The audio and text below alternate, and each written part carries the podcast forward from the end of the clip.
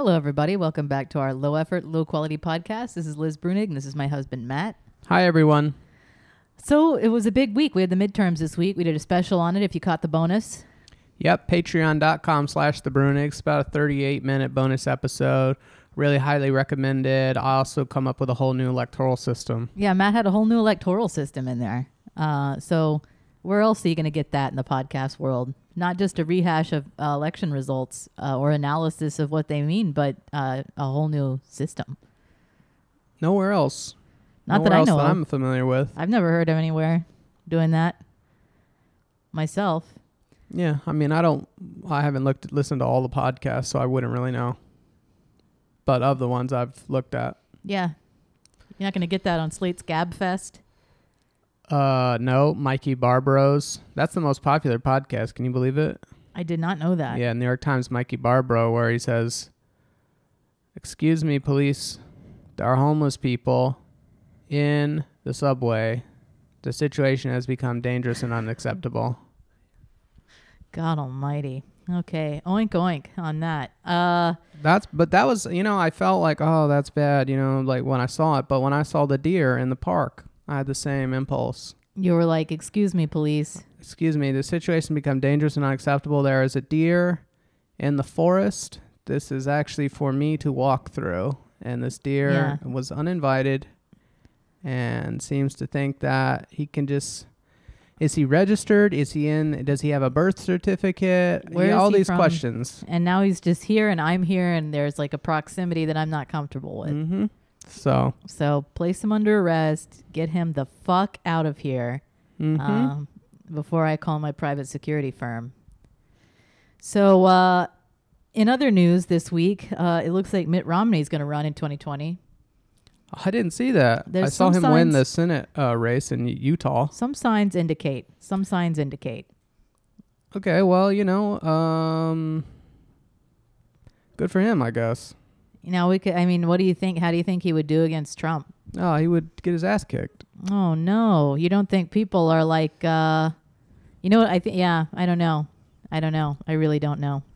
I don't know if there are enough uh, like David Frums.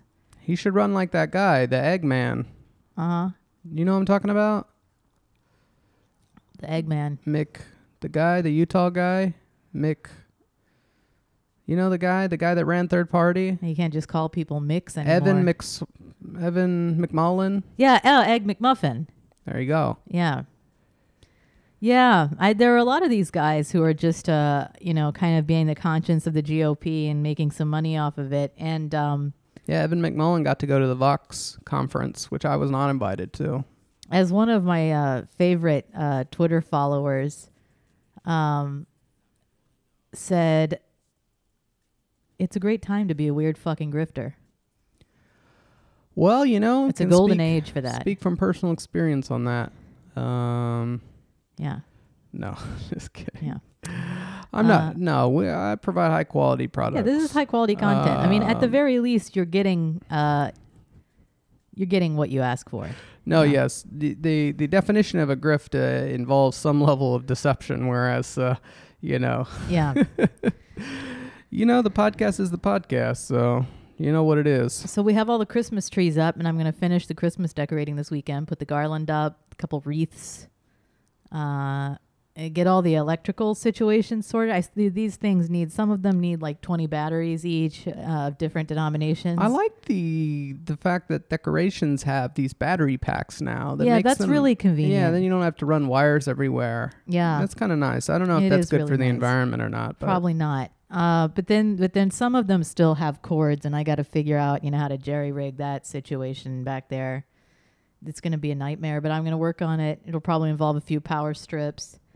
Uh, we were going to paint over Jane's coloring on the walls where it is stained. Uh, but there was a failure in the handoff I'd arranged between you and my mom with some paint supplies. But I guess I didn't tell you. Nope. So that was really on me at the end of the day. Yep. Uh, the house plants are blended in with the Christmas trees in my wonderful woodland forest, That's true. and they really seem to be enjoying themselves.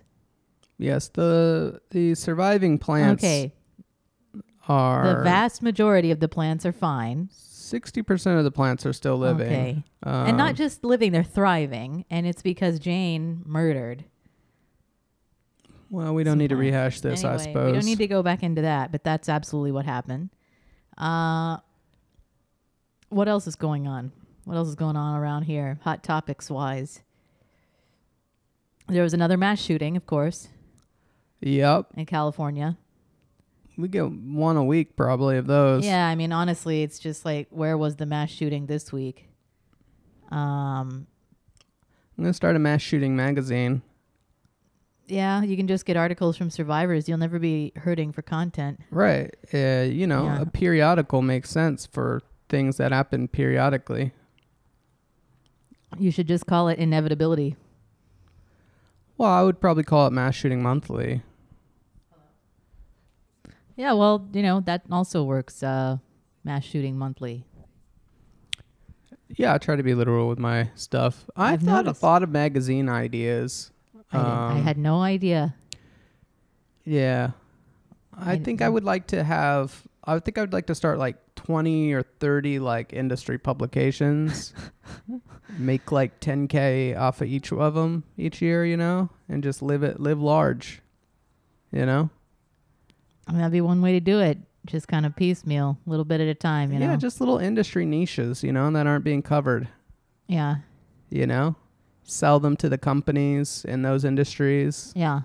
you know? Get Yeah. maybe a few like, "Hey man, can you give me like $2,000 a year or something for this?" You know, but the big companies they don't give a shit. Yeah. Uh, that's sort of my idea I'm kicking around. I'm not a good salesman though. Uh, you know, you have a strange charisma. I have to admit. Well, uh, you know, all right then. Uh, you know, not to underrate it. I think it's very serious. In other news this week, I uh, I was on Chapo. Yes, yes. Uh, I did not get to see that unfortunately uh, because you know Jane was uh, acting a fool, as they say. Oh my God, she's been on a tear, man. She okay, but you know she was. She was not cooperative while I tried to watch you on Chapo, so I, I She's did hear them laughing, so I assume it went well. She's like um, she's like you know the squirrels get all frisky in the fall. She's extra frisky lately. I feel. Yeah, you know, She's got some frisk in her. Uh, yeah, the Chapo appearance went well. Huge honor always. Uh, rest in peace, Cushbomb. Uh, he did die during that uh, transmission.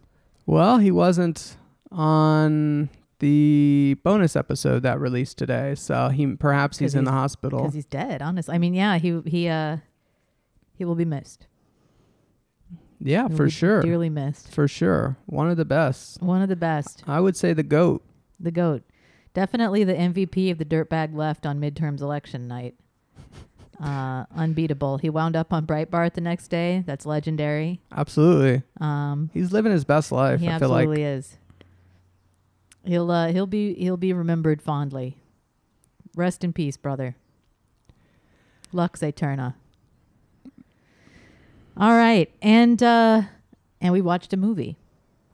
Yes, um, we did multiple movies actually. We watched a lot of movies. We watched a lot of good movies. I, you watched Calvary with me? hmm It's about. Um, did you know that sometimes in war No, it's not about. they have a cavalry. They used to ride on horses No, and they not- would no, fight sword no, battles. Not about a cavalry. from the horses. You'd think, well, Mm, just get off the horse. Maybe you'd be, but no, they would just ride around and Sometimes cavalries were actually armed with rocks, and they would shoot guns from the horses. But that's absolutely Seemed like a gimmick to me. no, like, it's not a gimmick. get off the horse, man. I mean, I can understand using the horse to get from point A to point B, but riding them into battle. I mean, what are we doing?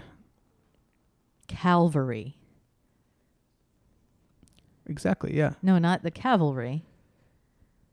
the Fifth Cavalry no, Unit. okay, all right. Anyway, fantastic movie. Brendan Gleeson, uh, really, really excellent. Highly recommended, especially if you like silence. Um, sort of a you know good accompaniment to that film. Although it came out prior. Um, I, it was good It's the stuff. prequel. it's not a prequel; they're unrelated. Oh, Um, it- you know, except by theme and content. well, there you go. Um, Prequel then. Well, no, because they're not the same storyline. I mean, they both happened in real life. No, they didn't. Um, Silence is based on events that happen in real life. Yeah, that's what I'm talking about. but Ca- Calvary didn't. Um, Oh. and then uh, and then we watched a film called Generation Wealth. Yes, by Miss Lauren Greenfield. Matt has engaged her uh, her entire opus at this point. yeah, I haven't bought any of her books yet. That might be the next stage. Yeah, I didn't know she had books. That's her main thing. She just publishes these books full of photos. Okay, so like so she's like a photojournalist as well as a documentarian. She's mainly a photographer, but then they make her do these documentaries from Very time cool. to time. We should get this lady on the cast because her work is amazing. Uh, she's uh she's sort of a um a documentarian of American excess. She's just following the decline closer than anyone else I've ever seen. Yes, one she has. Uh, yeah, she has a movie. Movie called Kids Plus Money, which is about Yeah. kids, mostly affluent kids, though she does round it out with some poor kids, and you get to see how uh, how that affects them in Los Angeles. Yeah. Uh, uh, she has a whole series of photos she did on affluent kids in LA in the 90s. That was, I guess, her first big thing. Um, she's done stuff on plastic surgery.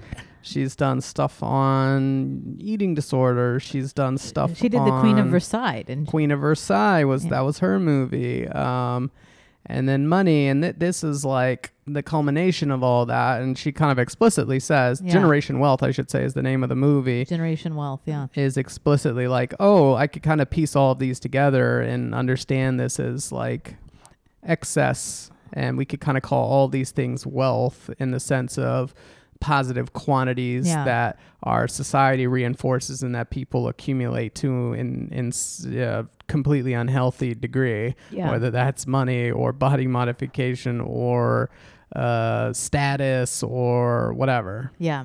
It was pretty amazing. And there's a personal story. She kind of turns the camera on herself a little bit, uh, which is very unflinching. It's uh yeah she doesn't pull any punches No, about she herself doesn't. she basically says i'm actually uh, doing this as well because yes in this movie and really my whole body of work i've kind of neglected my my family to some degree in search of my own professional status yeah, really amazing. It's really amazing. And so, you know, what there it, it's it's basically the interwoven stories of several different people who she's documenting their lives over many years. And your favorite was the guy who winds up in a German prison.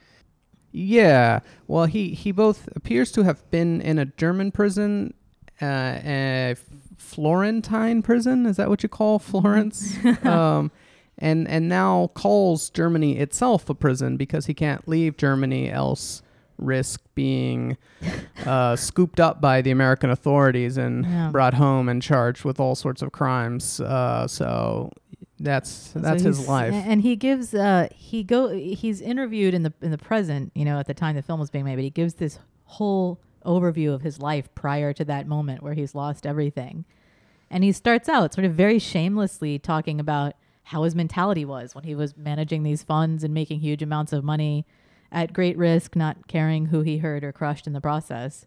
And he's like, "Yeah, greed's good, you say."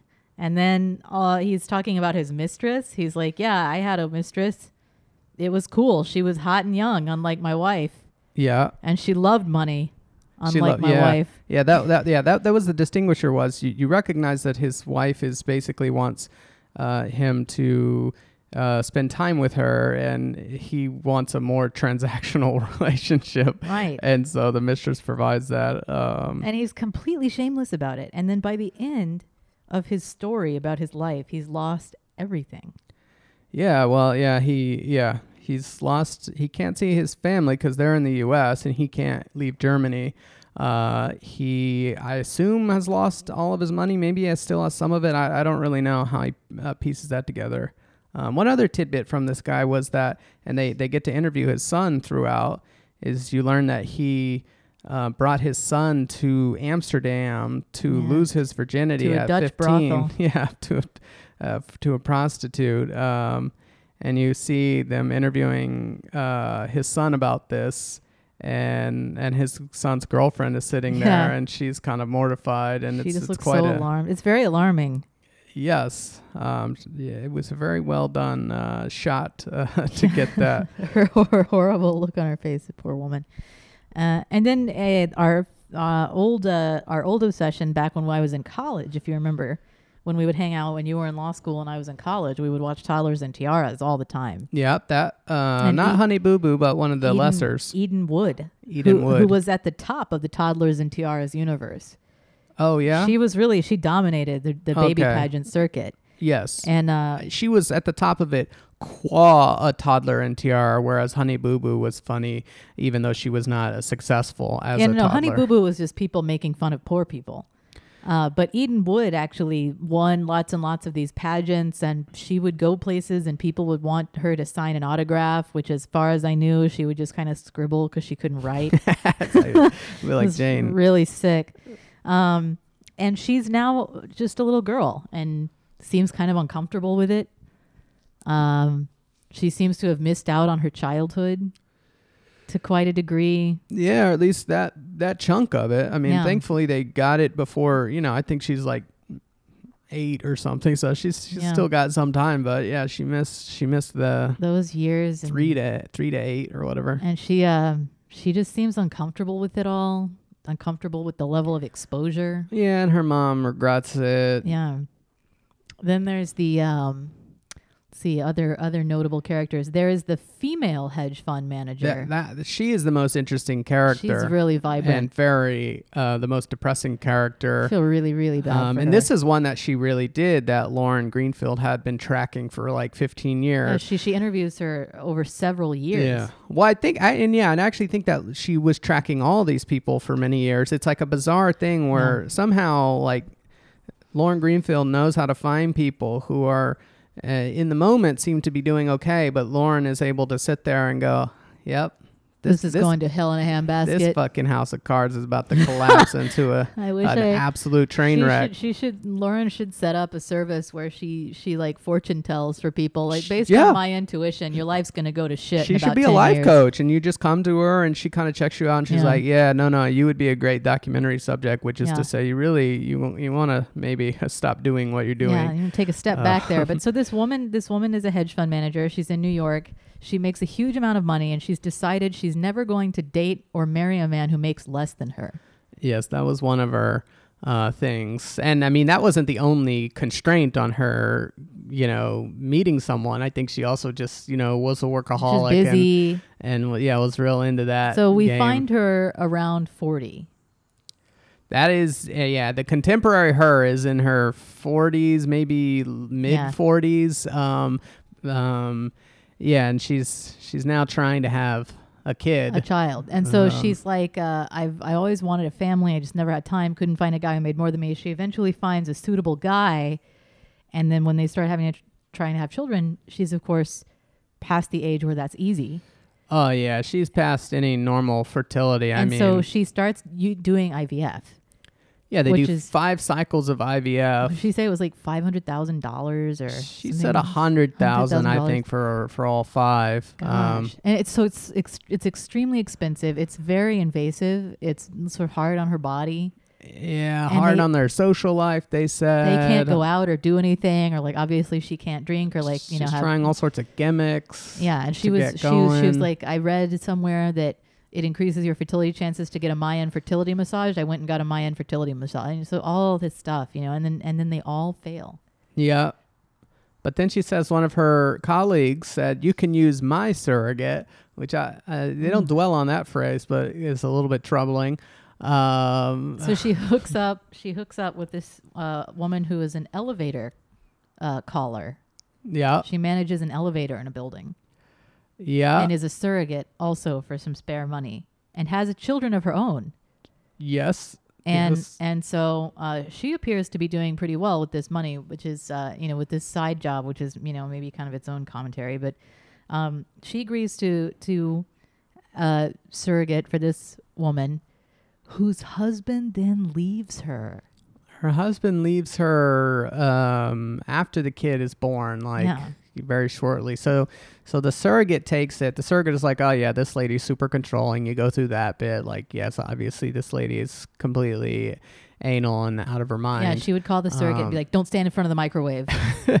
and Don't drink out of styrofoam cups." the kid comes three months premature, and that's its own ordeal. But the child's the okay. husband lives. The child is okay, or the husband leaves. Yeah. The child is okay, and now she's And there's one point in you the know. interview where this woman's reflecting on her life, and she's sitting on a like a kind of divan type thing, or like a futon, and just lays down with like her head in her Yes. hands, Yeah, just you- like you get to see reflecting on everything she's been through and Yeah.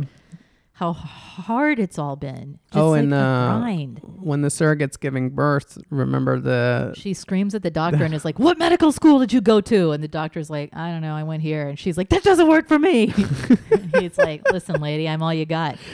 That's Uh, remarkable. But I mean, ugh. and then there's the there's the there's the woman who starred in in porn. Yes, I don't remember her name. The Charlie Sheen was the thing that kind of broke her when she was 21. She had been, yeah, I guess dating Charlie Sheen, and then and she had Oh, been I think he he paid her thirty thousand dollars. Like you could, they showed the check that he. pa- Yeah. I think he just paid her as a prostitute. yeah, Um, yeah, and she had been uh, in some adult films. yeah. She does a film, and this is where the this this part of the podcast is not family friendly. So if you got little ears around, you might want to cover them. Uh, but she she did a I think a what is the you you would know better than me. What A bukkake. yes, uh, so one of Matt's favorite uh, Wow. genres of porn. Um and and uh, she got salmonella from that That's what she said. Yeah. foodborne illness. Some a- and and so she got very sick. I guess that is the definition of excess. Mm, You know, in that area. yeah, that's a good observation. Thank you. Yeah. and then she gets really sick and she's just not happy and she gets pregnant and she gets really excited about having the baby and then loses it. Um, which is also really heartbreaking. I felt really, really, really bad for her. Um, She's at the end. She's uh, back in uh, where is it, back Oregon? home. She works in a tanning salon, and she appears to sleep. She appears to have a bedroom that is just a closet that like was a closet, and like so that that's where she. So she was at what do they say like the penthouse of a really fancy L.A. Yeah. Uh, and then now she's sleeping in a closet, and Lauren Green- Greenfield's uh, on the ride the whole time. You get her photographing her when she's 21, and What did she say? and She was like she did well in, in porn because she appeared to be a like fourteen year old. yeah, she had a very petite figure. yeah. and that's why she did so well. She was able to market that. Um, she seems like I mean I feel I just feel really bad for her. She stuck with me the most because she just seems like a really nice. Yeah. Well, and then there's the person. lady. This was another one that was picked from the get go, but you get to see the trajectory. Um, who gets plastic surgery? Yeah, Her, she goes to Brazil, gets plastic surgery. The plastic surgery seems to work okay.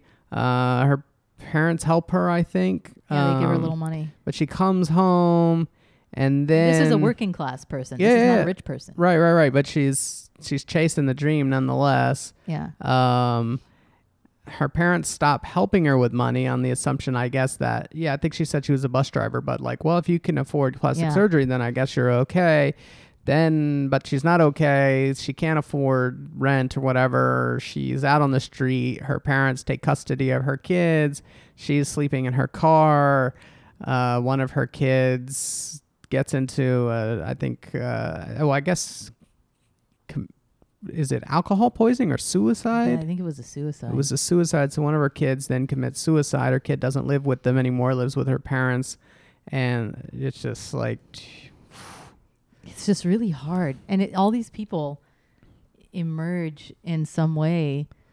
I was really, really sympathetic. I mean, even if they're even Yes. the, even the hedge fund managers, the people who start out with huge amounts of money, being very sort of glib and unfeeling, you end up feeling like it's been as much of a horrible grind on them emotionally and psychologically as anyone. yes, it's the, you know, I mean, what conjures up to me, the whole movie is like basically about the hamster and the experiments that they figure out how to tap into the hamster's brain and trigger the uh, reward mechanism in the brain, the dopamine or whatever it is that like uh, you know Yeah. is the reward function, the reward center, and they make it to where the hamster can push a button and trigger that and the hamster just pushes it again and again and again. And and I think in the study kills itself uh, just by just by hitting pleasure pleasure pleasure pleasure. Like every single one of these people is the same thing. They have found some niche in society where they get rewards. They're unable to recognize that those rewards are not actually beneficial that there's something dysfunctional in society that's rewarding that and not, but so- but then nonetheless because it's triggering the reward center they just go as hard as they can the hedge fund lady trying to make as much money as she can without any regard for you know time, time and all that. people in her life. the plastic surgery person oh if i can make myself you know look Beautiful, more and I can have a physically piece of this dream. yeah, and uh, you know the the porn person. I mean, on and on down the line is the same story over and over again. But you know, like at the end of the day, they all get zapped to death, basically. It reminded me there was a study that Margaret Atwood referenced in the novelization of The Handmaid's Tale. I shouldn't say novelization because it's just a novel that has a show made out of it. So it's not a novelized version of the show, but the other way around. But The Handmaid's Tale, the novel, she talks about um, an experiment they must have done in the 80s with pigeons where like they could peck a button and a piece of corn would come out every time. And then they switched it up to where if you peck the button, only sometimes did the corn come out. And then they changed it again to where if you peck the button, corn never came out. And they would rather like peck themselves to concussion than give up on the possibility of getting a corn. yeah, and it's like, you know, this is going to hurt. There's going to be a lot of risk. There's going to be a lot of danger. But it's like, I got to go for that. I got to go for the pleasure. I got to try. right. I, and everything else falls by the wayside. And it, and it becomes, you know, it just dominates you. And I mean, I see it in myself as much as anyone. It was really hard. It's a really good film. Yeah, no, it's a very, it's really good, and and throughout there's a actually a really good choice, but somewhat strange, and I don't know about their their particular relationship, but Chris Hedges uh, pokes his uh, Yeah, Chris Hedges is whipping ass Chris- throughout this whole thing. He's completely awesome. Chris Hedges is sitting in uh in his in his gentlemanly study, Yeah. uh, opining about the decline of civilization that uh, uh, occurs when you have massive wealth. It's all over. About how capitalism is uh, has pornified everything and destroyed, uh, you know, completely Yeah. raised over everything that has any meaning. It's just a completely a moral, valueless landscape. yeah. of, of just uh, uh, yeah, porn and excess and uh, I mean, it's really it's His really is the wild. only voice aside from the characters. Lauren Yeah. Greenfield herself talking from time to time, and then Chris Hedges just popping in, sitting in, you know, almost smoking like a pipe or something, just being like, mm, "Yes, of course, yes, this is what happens." Uh, you know, the entire society goes to shit. Uh, you know, Yeah. uh, it's just like Rome. Uh, it's really good. That was a really it good was really choice. good. it was Um, really good. Highly recommended. Highly recommended. Uh, love Chris Hedges, uh, and I I really like this film. It was very moving, and I think it makes a very robust critique of of of not just capitalism as a system, but capitalism i- as a social form. Yeah, yeah, yeah. They didn't just. It's Yeah. not like charts or no charts or or anything like so that. it's amazing that Matt watched like it. I would do, but uh, it just yeah, it's just like yeah, yeah. These are the things. Um, yeah, it's Generation Wealth. Um, I I believe it's an, an Amazon only thing, so you Yeah. ha- you have to get Amazon Prime and pay the three dollars or whatever. But uh, Peck that button, bitches. it's worth it. It is. Um, and then Kids Plus Money is on Vimeo, and you can pay three dollars for that. It's like 30, 30 Yeah. minutes. Just, just it's just the kids aspect of it. Um, not of that movie. It's a separate thing, but it kind of plays into the same, uh, same uh, topics and whatnot. So the other thing that I wanted to talk to you about this week, Matt, is uh, I was surfing on the Twitter the other day and I saw that the pharmaceutical company Merck had decided not to produce uh, a large quantity of vaccines free for children uh, in countries that have low vaccination rates. They had previously done that; they're not doing it now. Uh, I believe that is uh, that is the case. Uh, very shitty of them. Uh, and uh, and as I looked into their uh, sordid little awful history, I realized that they had been nationalized during World War One. I under did not know that. This was a new Enemies thing Act. for me. Yeah, uh, and uh, they, Wait, they were nationalized because they traded with the enemies? that was the argument.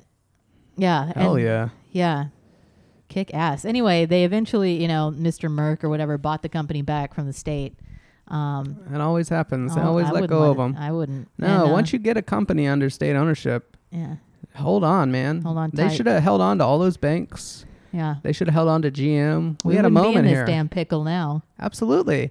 After 2008, when they nationalized GM, they sort of, na- I mean, I don't know. They didn't nationalize the banks and, and exactly is more like loans and whatnot, but they should have um, done equity injections, which would allow them to n- nationalize the banks and just hold on to them. Just be like, nope, you guys had your go and you failed, so it's our Yeah. company now. You've lost your privileges. But anyway, instead, they bring them up, they, they, they rehabilitate them, yeah.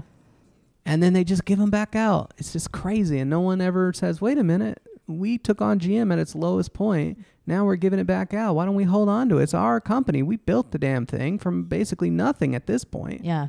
But that's that's not even on the on the table for discussion. Yeah. And so I got to thinking, you know, a good way to keep Merck in line if it's going to start getting tardy and refusing uh, to serve the common good would be to nationalize it. Nationalization, you know, it's an underrated uh, instrument of policy. I feel like these days, you know, maybe it was overused a little bit in the mid-century, uh, arguable. mid-century Western Europe, France, and the UK. I don't know, but uh, maybe it's underused now. Maybe you know, maybe it's uh, maybe there's a Goldilocks level of Yeah. nationalization and nationalization threats that we have. That's uh, the point. It's the threat of nationalization. It's the practice of nationalization that lets companies know that the possibility is on the horizon, and if they stop meeting their duties as participants in the common good, they're going to get fucking nationalized. Yes, yes. The the interesting thing about nationalization is that aside from yeah, it's fun to have the government buy up a company and now we own it, isn't that cool? Um, but the underrated thing about it that I don't think gets a whole lot of discussion is it can be an instrument for self-regulation. Aha. You know, we talk a lot about regulation. Do we have too much regulation? Do we have too too little? Can we create a competition authority that can sort of micromanage the corporate sector to make sure that anti-competitive developments are quashed and so on? Like we have all this discussion about how to regulate, how to regulate, how to regulate. And you know, one of the things that emerges from that discussion, if you uh, pay close attention to it, is that regulation is really difficult. You know, you come up with a thing and you're like, all right, here's a rule and we're going to fix this problem. And then, you know, all the clever, you know, son of a bitches Yeah. in the uh, corporate sector, you know, they figure out a way to get around it Right. or, you know, it's like you're, it's a constant whack a mole problem. And then technologies change and you got to update the regulations. It's a, it's a pain in the ass to try to do it. Um, and then, of course, you know, sometimes you have a hostile government that doesn't even want to enforce the regulation. I mean, you know, it's a mess. Right. But what if you could, you know, what if they would just like behave? This is sort of uh, a, you know, Right. like w- what if we didn't have to create all these elaborate rules and they just like stopped being such like pieces of shit? And of course, if you present that, people will say correctly, well, why on earth would they stop being pieces of shit? And you're like, yeah, that's true. I mean, I don't know. You can't like moral suasion doesn't work with these guys, but nationalization threat might. If it Yeah. becomes not understood that if you behave like this, regardless of whether it's legal or not, regardless of what the rules say or don't say, that if you behave like this, the government might just snap nationalize you uh, with with you know compensation, but nonetheless the thing's going to be pulled out from under you. Then that creates a level of uncertainty where you know the company might Yeah. respond by saying, "Hey, let's do things that are above board."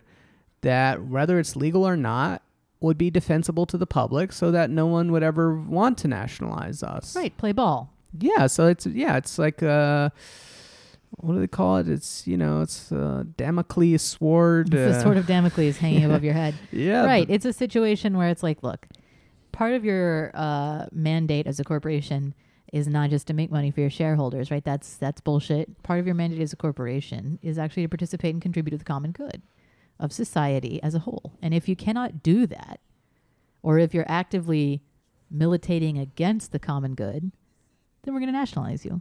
And We're going to help you right. uh, contribute to the common Right, good. and, and and not even to say okay, how much money should go to shareholders, how much money shouldn't, but basically to say if, if you're making money in a way that is antisocial, right. um, Exactly. like unrelated to okay, how much do you pay for this or that, but like if you've if you're basically trying to trick people, Yeah. If you you know if you if that's sort of the game you're into, then you might find yourself nationalized yeah. that uh, I think is a very interesting threat. And you don't say what you know what the precise conditions are or anything like that, because this goes to another point um, that is uh, very similar to this, but maybe a little bit less extreme, which is the idea of you know legal certainty or regulatory certainty. There is a kind of consensus among, I would say, even like liberals and conservatives, and, Yeah. and maybe even myself a few years ago, before I started getting more involved in this stuff, where I would have said, yeah, it's important that the laws be clear. It's important that the regulations be clear, that people understand what they're allowed to do and not do. Um, you know, I- regardless of you know, you know whether we have social ownership or private ownership or whatever, like the administration of of the economic rules need to be clean and clear and that sort of thing. Yeah. And what I've kind of started to shade towards instead is a recognition that, in fact, if you make the rules super, super clear, people will go right up to the line of what they're allowed to do. But if you make the rules a little fuzzy and you say, "Oh, I don't know, maybe that's legal, maybe it's not, Yeah. then people might respond by being more careful, by Yeah. operating in safe harbors, as Yeah. it's sometimes, you know, uh, said. Like you don't know exactly where the rocks are that's going to destroy your ship, uh, so it's best just to stay where you know things are safe and where you know. Um, and this is sort of a, a flavor of uncertainty, right? Yeah. We don't have rules of what's going to cause uh, a government to nationalize you, but know full well that Yeah. if you start doing stuff that pisses people off, that's going to be a risk. So, you know, it's a constant thing to say, let's stay in safe harbors. Let's not do anything that is, you know, could risk this possibility. Um, I think that's a very interesting argument. I've never seen the case like I don't know an academic try to model like well actually maybe regulatory uncertainty promotes pro-social behavior by you know uh, incentivizing people to operate in safe harbors instead of push right against the edge of what's legal. Um, but it makes intuitive sense, and you know Might as well give it a try. it's possible, and it might not be the kind of thing you can model or prove, but you know, I think it's it's it's reasonable at least that it might work that way. At at the very least, there are got to be both ben, b- pros and cons to regulatory uncertainty. And right now, people are just like, oh, there's a con because people don't want to get involved in business if they don't know if their Yeah. business is going to survive and so on. And and I feel like you at least need to make the contrary case and say, okay, maybe that's a downside, but there's also an upside that people don't do really stupid, uh, morally outrageous shit where there's uncertainty because they know that that might militate against the survival of their business. It's at least worth giving a try. Maybe cut back on some of that uh, generation wealth excess type shit. Perhaps. You know, we could at least we could at least try it. It's never been tried. Never been tried. Well, I mean, perhaps. I mean, arguably, was tried in the middle of the last century uh, Yeah, in Europe, Try, try it again here in the United States. and it was reasonably successful, I suppose. Um, I don't know. Maybe things have always been scammy. It just feels like there's a lot of scamming going on these days that perhaps So was not as.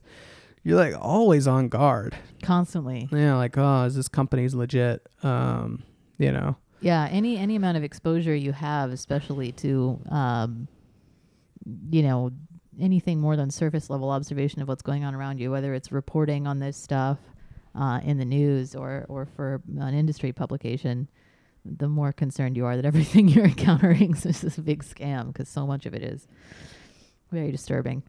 More coming for you soon uh, this week on the Catholic Church. Uh, very disturbing stuff going on there. I will be publishing on. And uh, if you're in DC, I'm going to be doing uh, an event at Kramerbooks on the wonderful socialist writer Mark Fisher. Oh, I didn't know that. Yeah. And then I will be doing an event also this month at CUA on the sex abuse crisis in the Catholic Church. Uh, That's so the Catholic University of America. That is. And so, in uh, Brooklyn, New York City. no, Brookland, Oh, DC. It's neighborhood of DC.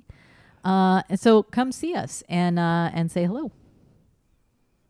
Please do, unless you're weird.